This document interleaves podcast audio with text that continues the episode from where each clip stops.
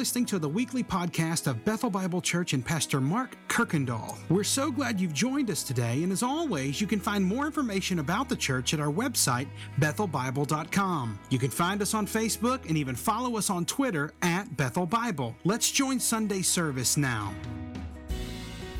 And so this morning, we are putting the pause on our series through Romans, and we're focusing in on this idea of Christmas. And Christmas is about the baby that changed the world. And I know we live in a time where there is so much focus put on so many things, but Christmas is about the baby that changed the world.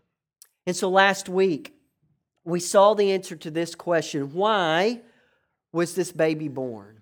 From Colossians 1, the first 14 verses. And there were three things that we saw from Paul writing to the church in Colossae. He says, first, the baby was born that you could have hope, a hope that'll never disappoint. He also said that the baby was born to reveal God's perfect plan for your life and for mine. And the last thing we saw was the baby was born to name you as an heir to his kingdom. So this week we're going to see Paul answer a different question. So last week was why was the baby born? And so this week is who is this baby?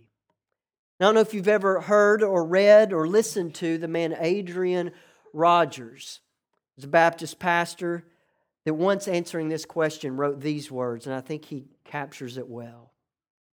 He says, It is estimated that of all the people who have ever lived since the dawn of civilization, there were about 60 billion people that have walked the planet Earth. Of those 60 billion who have walked the earth, only a handful have really made any real, lasting impression and have actually changed the world. And in a handful of people, there is one who stands head and shoulders above all others, and his name is Jesus. More attention has been given to him, more devotion has been given to him, more criticism has been given to him, more adoration has been given to him, and more opposition has been given to this one person than of any other. Every recorded word that he said is more sifted, more analyzed, scrutinized, debated, every word, than all the other historians and the philosophers and scientists put together. Yet, he was here 2,000 years ago. And after 2,000 years, there is never a minute on this earth that millions are not studying what he said. You think about it. Here is a person who lived in this minuscule, tiny little land two millenniums ago, and yet his birth divides the centuries BC before Christ and AD, the year of our Lord. He never wrote a book that we knew of. Yet, library after library could be filled with the volumes, the multiplied millions of volumes that have been written about the Lord Jesus. He never painted a picture, as far as we know, and yet the world's greatest art, the world's greatest dramas, the world's greatest music, the world's greatest literature has Jesus Christ, the Jesus of Nazareth, as its source. Jesus never raised an army, as far as we know yet multitude millions have died for him. He never traveled very far from his birthplace, and yet his testimony has gone around and around and around the world. A ministry of only three short years. Here we are 2,000 years later saying, Jesus, your name is wonderful because his name is. There has never been, nor will there ever be, another baby that changed the world like the one that we celebrate and honor Jesus, Jesus Christ of Nazareth. So, who is this baby? I want you to know it is one of the most important questions you can ever answer. And so, we hope as Christmas is just a few days away that we will stop and contemplate and think about who is this baby because it defines everything. So, church, let's pray. Father, we come before you in celebration of the one that you sent to bring us and to meet our greatest need. And so, Lord, this morning, as we think about who this baby is, would you help us to look through these scriptures intently? and to learn once again who this baby is. Help us to not lose sight of this in the hustle and bustle of this season, but that we would stop and to contemplate who the one is you sent. And Lord, we ask this in his name, Jesus of Nazareth. Amen.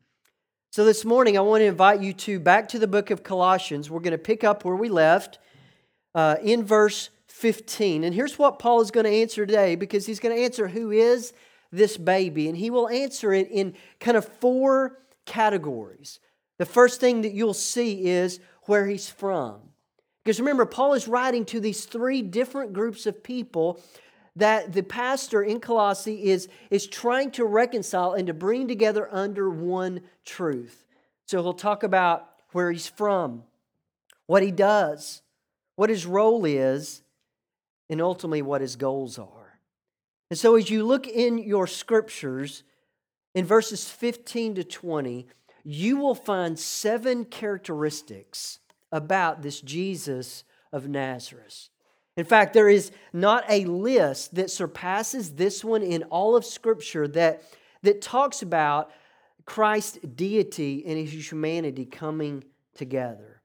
So, the first thing we're going to see is where is he from? And it begins in verse 15, where you'll see the very first two characteristics. He says, He, speaking of Jesus, is the image of the invisible God the firstborn of all creation. So, the first thing Paul wants us to know is he is the image, he is this representation of someone. Because that's what an image is it's something that represents, it's something that shows an image of something or someone. But here's what we must understand is Jesus is not just a representation or even a close likeness. Because if you've got cross references in your Bible, one of those will be Hebrews 1 3. Because listen how it reads. He, speaking of Jesus, is the radiance of the glory of God and the exact imprint of his nature. So he's not just a representation, he is the representation of God. Then in John chapter 14, verse 9, Jesus said to him, I have been with you so long, and yet you still do not know me, Philip? Whoever has seen me, and you notice, has seen the Father. So it says, if you saw Jesus, if you see me, you have seen God. So here's what Paul wants us to understand is that Jesus brought God into the human sphere of understanding. That in Christ, he makes the invisible God visible. So he is the image of the invisible God. But then he says, the firstborn of all creation. And this is a verse that has been misrepresented, it has been misunderstood. And some groups will try to show that this means that Jesus was a created being. But that's not at all what Paul is saying.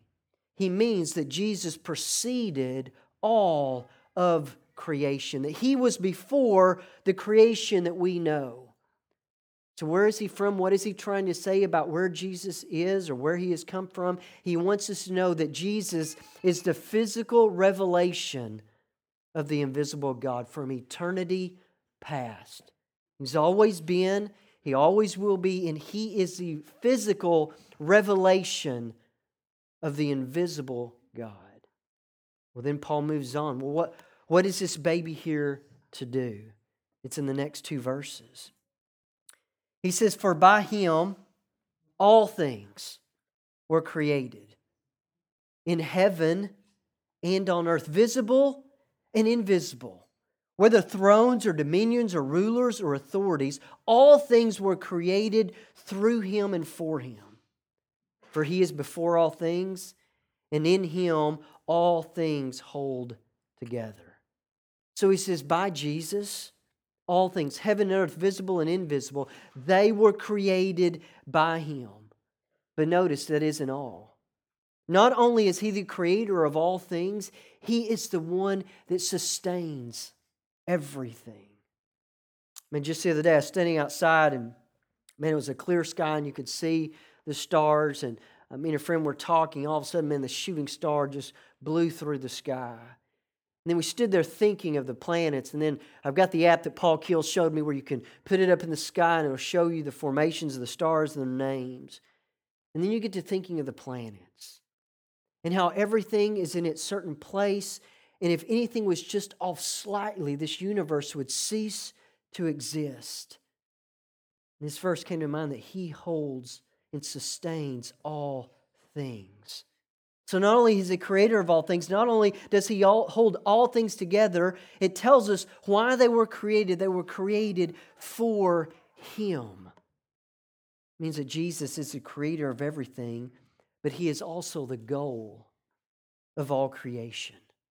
Everything in heaven and in earth, visible and invisible, exists to display his glory. And this includes the most majestic scenes you would see in all creation, and it includes the ones sitting right next to you. All creation exists to display who Jesus is. So, what is he to do? He is the creator and the sustainer of everything.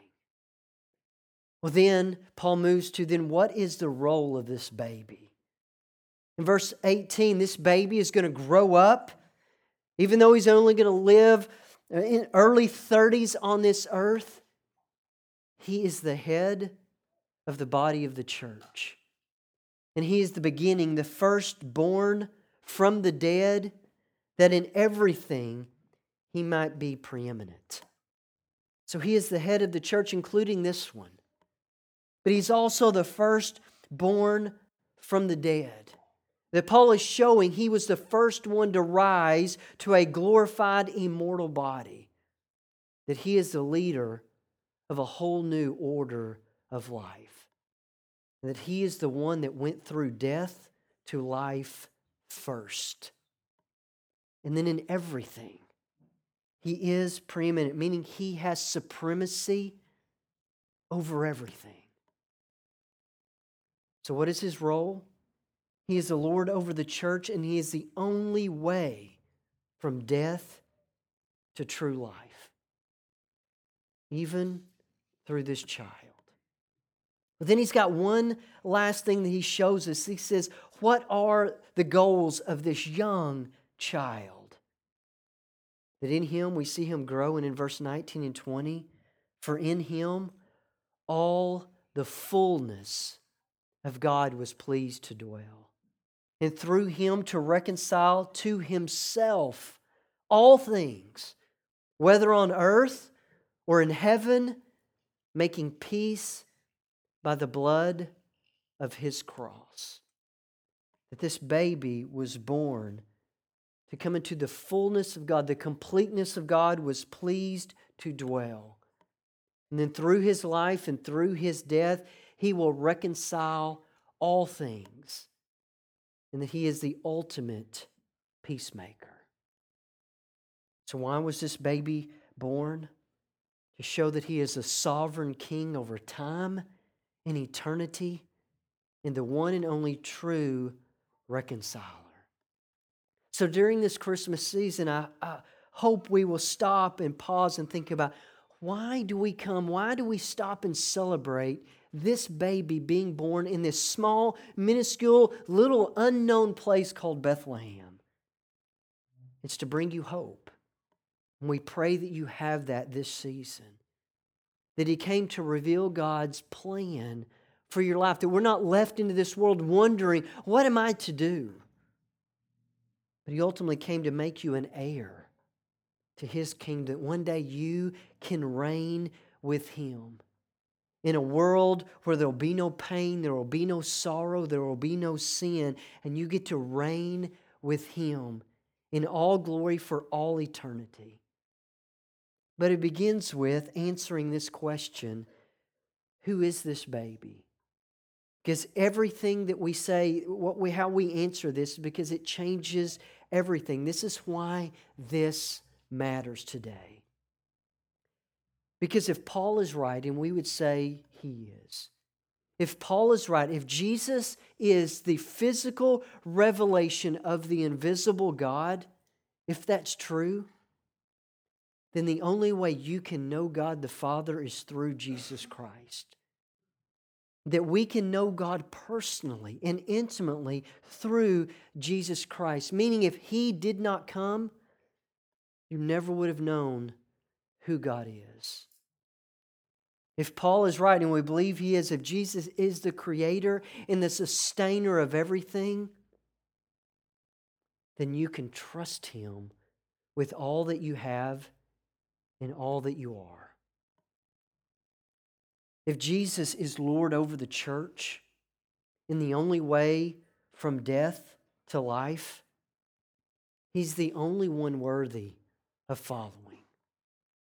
And if Jesus is the true sovereign king over time and eternity, and if he really is the true reconciler, he's really the only one that is in control, and it's not us. And he is the only one that can bring you everlasting peace. You know, and this is a time of year where many of us look forward to all the things that Christmas brings gifts under the tree, time with family and friends, sitting around the table enjoying a good meal. But none of that matters if these are not true about that child that was born in Bethlehem that is known as Jesus of Nazareth. And so the question this morning is do you have that peace or are you still searching?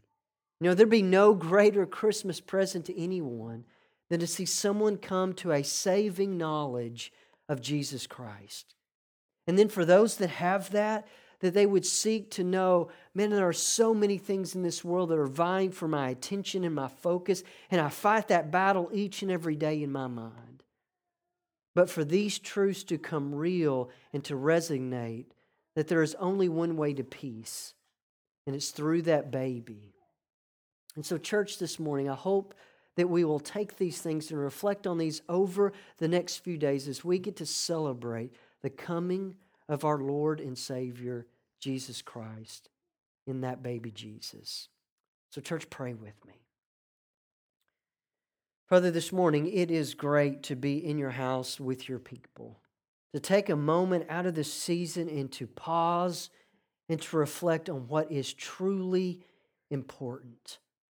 Lord, you didn't have to come and, and to save us through your Son, but you did. And you came and through him you bring us hope. You reveal the plan for our lives.